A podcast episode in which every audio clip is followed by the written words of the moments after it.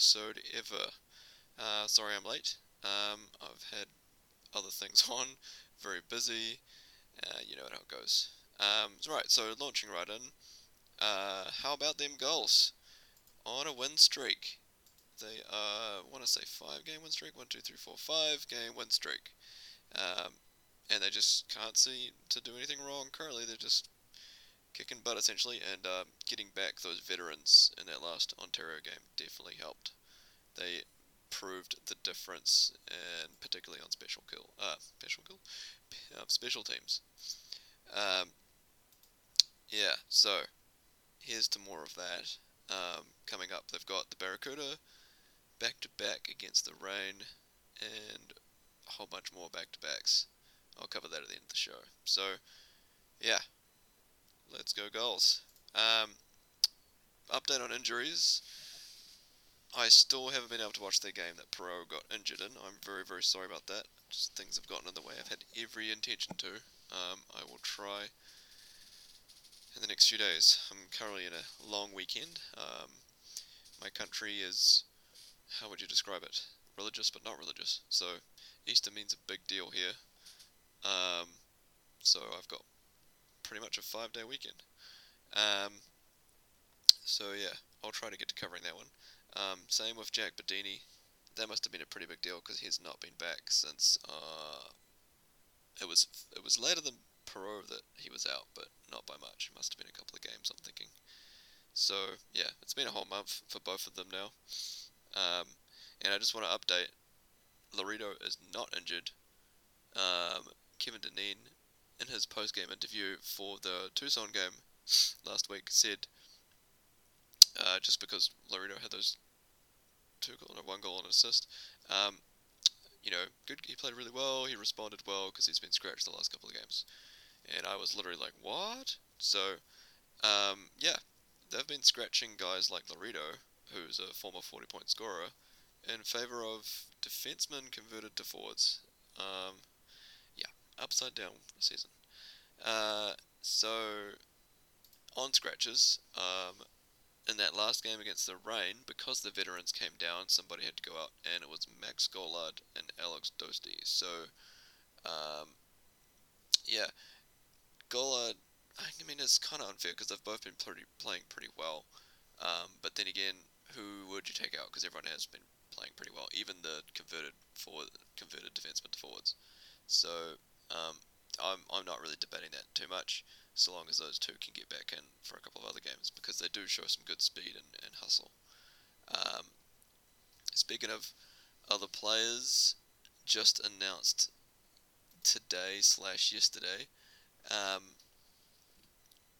Axel Andersson has been added to the lineup. So, Axel Andersson was acquired in the trade from Boston for Ondrej Kase. So, let me think back on that. That was Kase, Anderson and a first round pick for David Backes. Wait, I've got that wrong. But you know what I'm saying. Um, the Ducks gave up Kase. They got David Backes, first round pick, and Axel Andersson. That's that's there you go. Sorry, that's late uh, on a weekend. Um, so I was really surprised to see him added to the roster. It doesn't really make a heck of a lot of sense that they would pull him over now. He's been playing in the uh, Swedish, what you refer to as the Swedish minor league, um, this season. Um, played in the QMGL, GAHL last year. Um, got 24 points in 43 games with Moncton. Um, I did see a couple of those games, and he did look good, but he was just injured a lot um, he would come back, play a good game, then get injured straight away.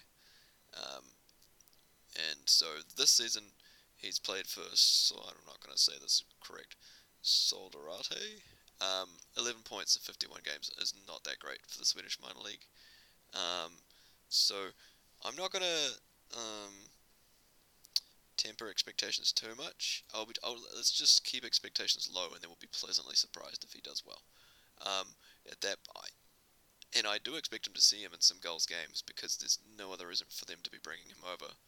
Um, and I'm looking at this to be sort of a test. They're just seeing what they've got in him as to whether they should move on or not. Um, which would be sad because they've barely had him, but um, it feels like he was a bit of a throw in, that trade. Um, so anyway, if you want to know more about him, um, I wrote him a little, wrote about a little, I wrote a little bit about him when he was first acquired. Uh, from memory, he's sort of like a power power play specialist. Um, think of him like a smaller, uh, possibly less poised Jamie Drysdale.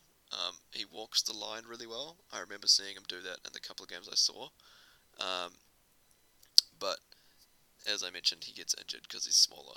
Um, so it'll be interesting to see. He's um, and when I say smaller, so he's six foot, 179 pounds. So he might actually do a bit better. He's put on some weight from the last time I looked. Um, anyway, yeah, well, we'll see how he goes. I'll, I'll, I'll withdraw any further judgment until we actually see him play. Um, I've had a request. Should I actually? No. We'll we'll move on because I'll get to that bit later. Um, speaking of players and possibly incoming players, um, McLaughlin Watch. It's still in effect and still mm, no updates at all. Um, a little bit concerning because it's been oh, almost a week now since his team was eliminated from the college playoffs. I, I won't give them their official name. It's they, they won the Big Ten. Um, they lost in the semifinals for the Frozen Four. Semifinals? No, quarterfinals. Um, so yeah, they were upset. But then a lot of college teams were. It's been a weird season apparently. Um, so yeah, I was kind of expecting we'd see him by now. There's been a lot of signings over the last few days. Uh, lots of teams signing their college prospects, but no word on McLaughlin. So uh, yeah, just this radio silence is a little bit strange. Um, you'd think you would hear he'd be signed by now, or word of him going back to college. He's he's he's eligible to go back for one more year, but most college kids, particularly uh, prospects, um, sign after their junior season. So um, I wish I could give you more information on that. I'm I would really like to see him play. He when I've I've been sort of watching the highlights of, of the Golden Gophers and his goals, the most common ones seem to be like this play where he snuck off the uh, the goal line boards, like the end boards. He'd just sneak in, come in front of the net, and, and get the puck in. So no fear of going to the net. Not sure how that's going to translate to um, the program, um, but college hockey is notorious for being a lot more defensive. So you know he could, that could work. Um, from what I saw of him at World Juniors, um, he, he seemed to be able to help, hold his own. Um, so yeah, that's why I would really like to see him on the Gulls sooner rather than later, uh, just to see what he's got and how long it might take him to progress. I'm gonna say a couple more years in the AHL at this point. Um, but somebody who's not gonna take time in the AHL is Alex Limoges. Holy cow, that kid just comes straight in here and goes four points in three games, setting up primary assists. I'm, I'm gonna say um, all of his assists, all of his assists so far have been primary assists. I'm pretty sure of that. Um, he, I'm, I. People are probably gonna laugh at me, but that first game he reminded me so much of Corey Perry. A um, no fear of going to the net. Uh, can stick handle in a box. Um, slippery, worms his way. I know I said the word, the worm word, but worms his way through defenders somehow, despite being tall and huge. Um, and yeah, what else can you say? He's uh, he's a surprisingly really good package. I didn't know much about him, but I guess makes a lot of sense. He's a two-time Hobey Baker nominee. He knows how to score. He knows what to do with the puck. Um, so yeah, Ducks got a good find there. That's um, all thanks to their uh, college drafting, uh, college drafting, college scouting once again. Um, Madden is the man. He just got his fingers in all the pies. I don't know if he's even had time to still watch college, but he must have set somebody up to to uh, keep following along. Um, done, Ducks, good signing. Well, not exactly signed yet, but I'm I'm guessing they will hang on to him now. Four points in three games. Um, I put out a call for some questions during the week, and thank you so much to um, people that replied. Um, Marty Griffin, cool name, buddy, um, asks who has surprised you on the goals so far this season.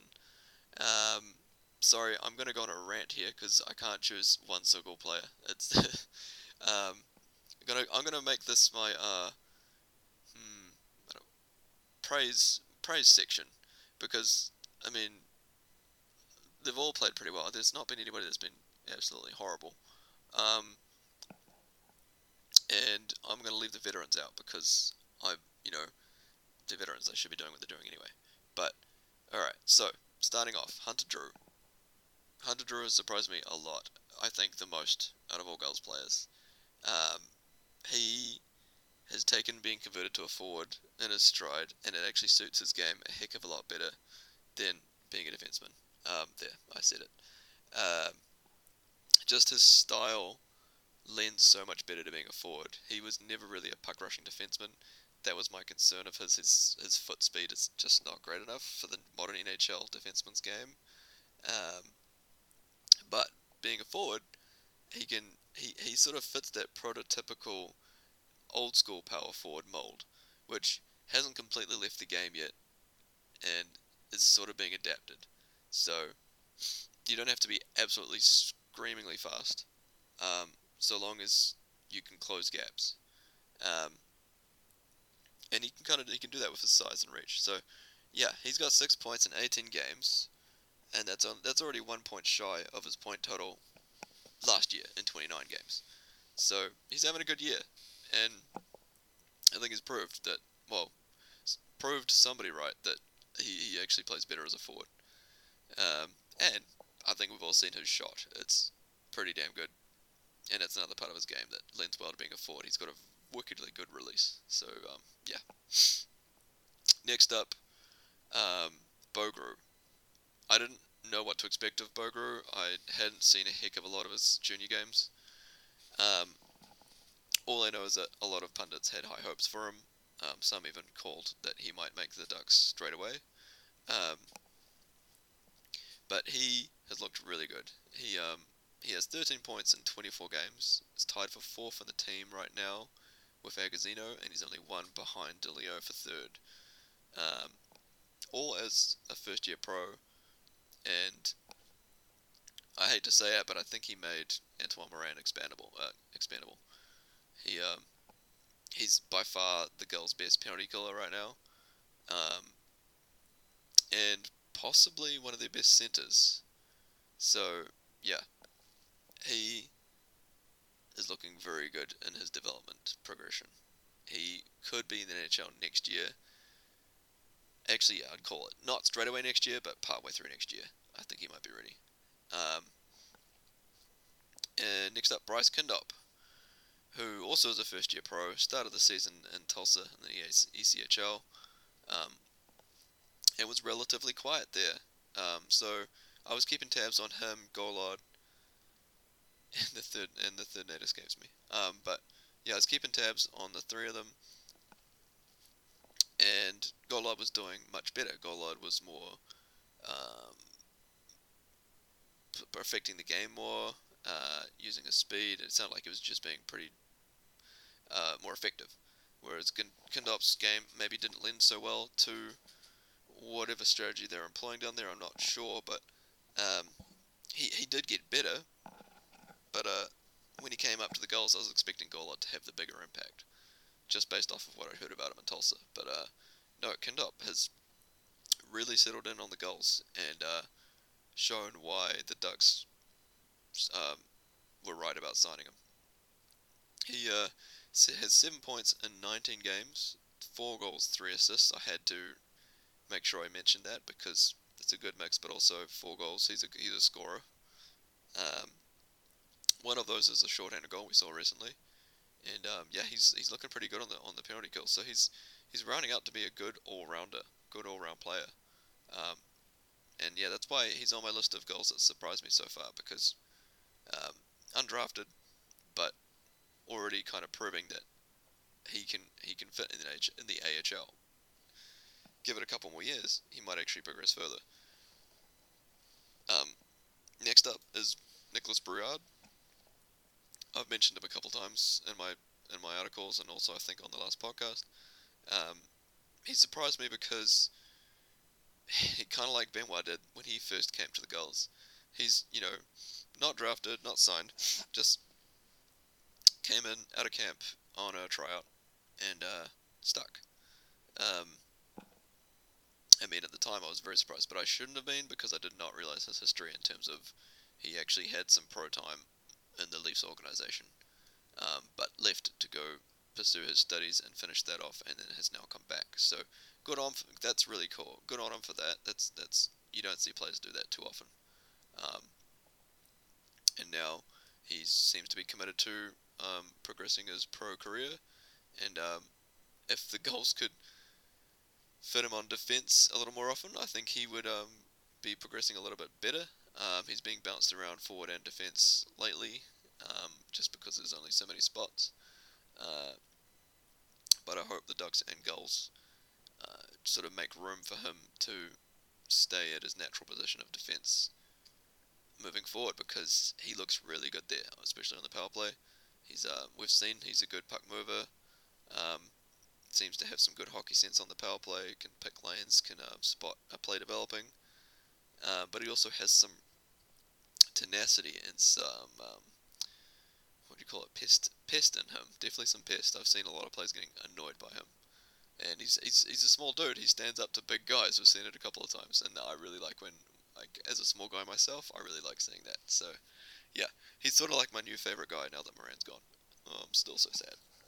Um, and finally, Olle Eriksson-Ek. Yes, Olle. Olle the goalie.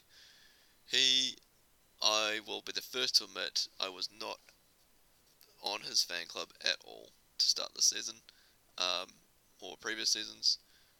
Both he and Durny had turned out to be minor disappointments in the in their Ducks careers so far. But this appears to be the year of um, career progression for both of them, and uh, yeah, he's looked really good so far. He's um, just looking at his stats. Sorry, I'm just starting to wind down a bit. Um, oh, my tabs have all not refreshed. Horrific. Hang on. Here we go. So he is fifth in the league for goals against average with 2.02 and fifth in save percentage with 0.927. Although that might have changed. Let me just double check that. Uh, nope, it's still, yep. Fifth in save percentage as well. So, and that's pretty much out of nowhere. Um, and this has been a weird season for goaltending stats. They update so frequently. Um, Dostal was first or second for the first couple of weeks, and now he's 11th in save percentage uh, with a .916, but his GAA has definitely cratered, and he's at 3.0 and dropped off the first page. So, yeah, you know, Olle Eriksson-Ek is um, coming into his own. I was really, really surprised. Um, and I've never been able to see him fully play, to be fair. Um, and I do find his style still a little bit different, but I'm not gonna I'm not gonna knock it because it works. Um, he's just so calm and poised, and I guess you can tell when he's off his game is if he does start swimming or getting out of position. But from what we've seen so far, he can really he's times it well, squares up to shots, uses his size, big shoulders, and just gets big pretty much. Um, those breakaways he faced in the last couple of games, and I've mentioned it on a different podcast, but that blew me away the way he pretty much played one of them stand up style. Like he didn't go down to the butterfly at all. He waited the shooter, the, sh- the shooter went early, and he just calmly left padded it aside while he was standing up. That's not something that everyday goalies do, especially modern goalies. So, yeah, I was very impressed by that. Um, so, be interesting to see what the Ducks have in him now moving forward, because it looks like we could have a goalie, a prospect goalie controversy on our hands uh, between he and Dostal. I'm pretty sure the Ducks would still have Dostal as their number one uh, future netminder, but Ollie's proving that he's he's starting to you know come into the potential that they drafted him for. Um, right, so that's enough on that. Sorry, that was see a long-winded answer on that question. Thank you so much, Marty. That was a good one. Uh, and next up, Duncan, aka the Ginge Gator. Love it, mate. Um, he asks, what has led the Gulls turnaround to the Gulls turnaround, and what do you think caused the losing streak in the first place? um, so, to yeah, simple answer. Zegras and Jamie Drysdale being called up caused the losing streak. There's no really two ways about it. They um, they were relying heavily on them for um, offense and defense. Well, in Drysdale's case, um, and after that, everything sort of just went downhill. Um, Dostal's game went downhill. Um, there wasn't anybody that really stepped up to fill the hole left by Zegras. And uh, and then all these injuries hit. So at first I was thinking when Zegras went up, I was like, it'll be okay. They'll hopefully send down a veteran that can sort of cover for him, and they did. They had, um, you know, we had all three, Agozzino, Podorowski, and Lettieri, and they were scoring enough to cover for the hole that Zegras left. But then two of those went up and stayed. So the Gulls all of a sudden had no uh, scoring punch uh, or experienced uh, total scoring punch. I mean, they had Carrick and DeLeo, but that's not much else in terms of supporting cast. I mean, Podorowski has been very hot lately, but he needs support. Um, so, yeah, it was pretty much Zegras and Drysdale being called up uh, what caused the losing streak. Um, there isn't really much else to it. I mean, just injuries and call ups. Those are the two main factors. And, you know, that happens. And if it's going to happen, this is the season to do it in. Um, I think I'll also just say, on an additional note, I've been listening to Around the A as well. I don't know if you listen to that, it's a good podcast. Um, just further to my comment last week about the CHL AHL agreement. Sorry, my voice is getting dry. Hang on. Anyway, sorry. Um, yeah. The Around the A podcast, they uh, talked about, again, the uh, CHL Raw. I think they were talking to the colour commentator for the Belleville Senators, and uh, he mentioned he thinks, as a compromise, that the age should be lowered from 20 to 19, um, which is another good point and something I'd agree with as well. It's sort of a compromise. He made the point that um, as 18 year olds, if they got taken away to play in the AHL, it really would uh, cause harm to the CHL, who drafted those players. Um, to have them all of two years, it's, it's, not really enough for them to get the value for um, development out of them. So a good compromise would be to have them um, be able to, to leave at 19. And um, yeah, I'd agree with that. Um, and he makes the good point that if they're 18 and they're playing the NHL, they're good enough to play in the NHL. But if they're not, then stay there for the extra year. So yeah, that's another good point. It'll be interesting to see what happens next year if there's all the next GMs meeting to see like if how much push there is to see if they can change that rule. Um, I've been running on now. How long am I gone? My voice is running out. 24 minutes, longer than last last episode. How's that? How's that? I've been rambling at you for 24 minutes. Um, so, uh, yes, I will cover more things next time. This is another quick one. Sorry. Um, I guess we can talk. No, I, already ranted a bit more about Limoges, didn't I? Um, give me your thoughts on him. Tweet me. Um, any of the things I've covered. Let me know your opinions. We can get some uh, forum going on this. Um, oh, and also I will update my drinking game. I'm so behind on doing that, and I I know it's really out of date. There's so many things I've seen this season that I could update it with. Um, and I've got other stuff upcoming. I know I said I was going to do a trade tease article. I hopefully still have time to do that because I know the deadline's fastly approaching. Um, and another one I'll be doing is a mid-season grades article inspired by your question, Marty, because yeah, that really had me do a deep dive on the Gulls roster and who's who's impressed or surprised me so far. So yeah, I'm sure I've done that every year, but um, yeah, it's time to do another one. Mid-season grades. Look out for that coming soon on defendthenest.com. Um, sounded like a joke just then. So, yeah, feel free to share this around, send me more questions, um, tell me what I'm doing wrong. I don't know what I'm doing. Um, I did figure out how to get this on Apple Podcasts this week, though, so I was quite proud of myself for that. Um, on that note, apparently I'm supposed to tell you to subscribe and rate the show. Um, and that helps apparently. Um, maybe I'll get some of that Manscaped money. Um, yeah. Anyway, um, that's it. Don't forget to check out my articles coming up on defendthenest.com.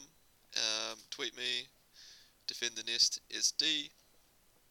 Um, comment on my Reddit articles that I probably spam that through that forum with too much. Let me know if I'm doing that too much. I'm sorry. It's sort of automatic for my blog now. Um, I feel really bad about that. Um, and yeah, catch you later.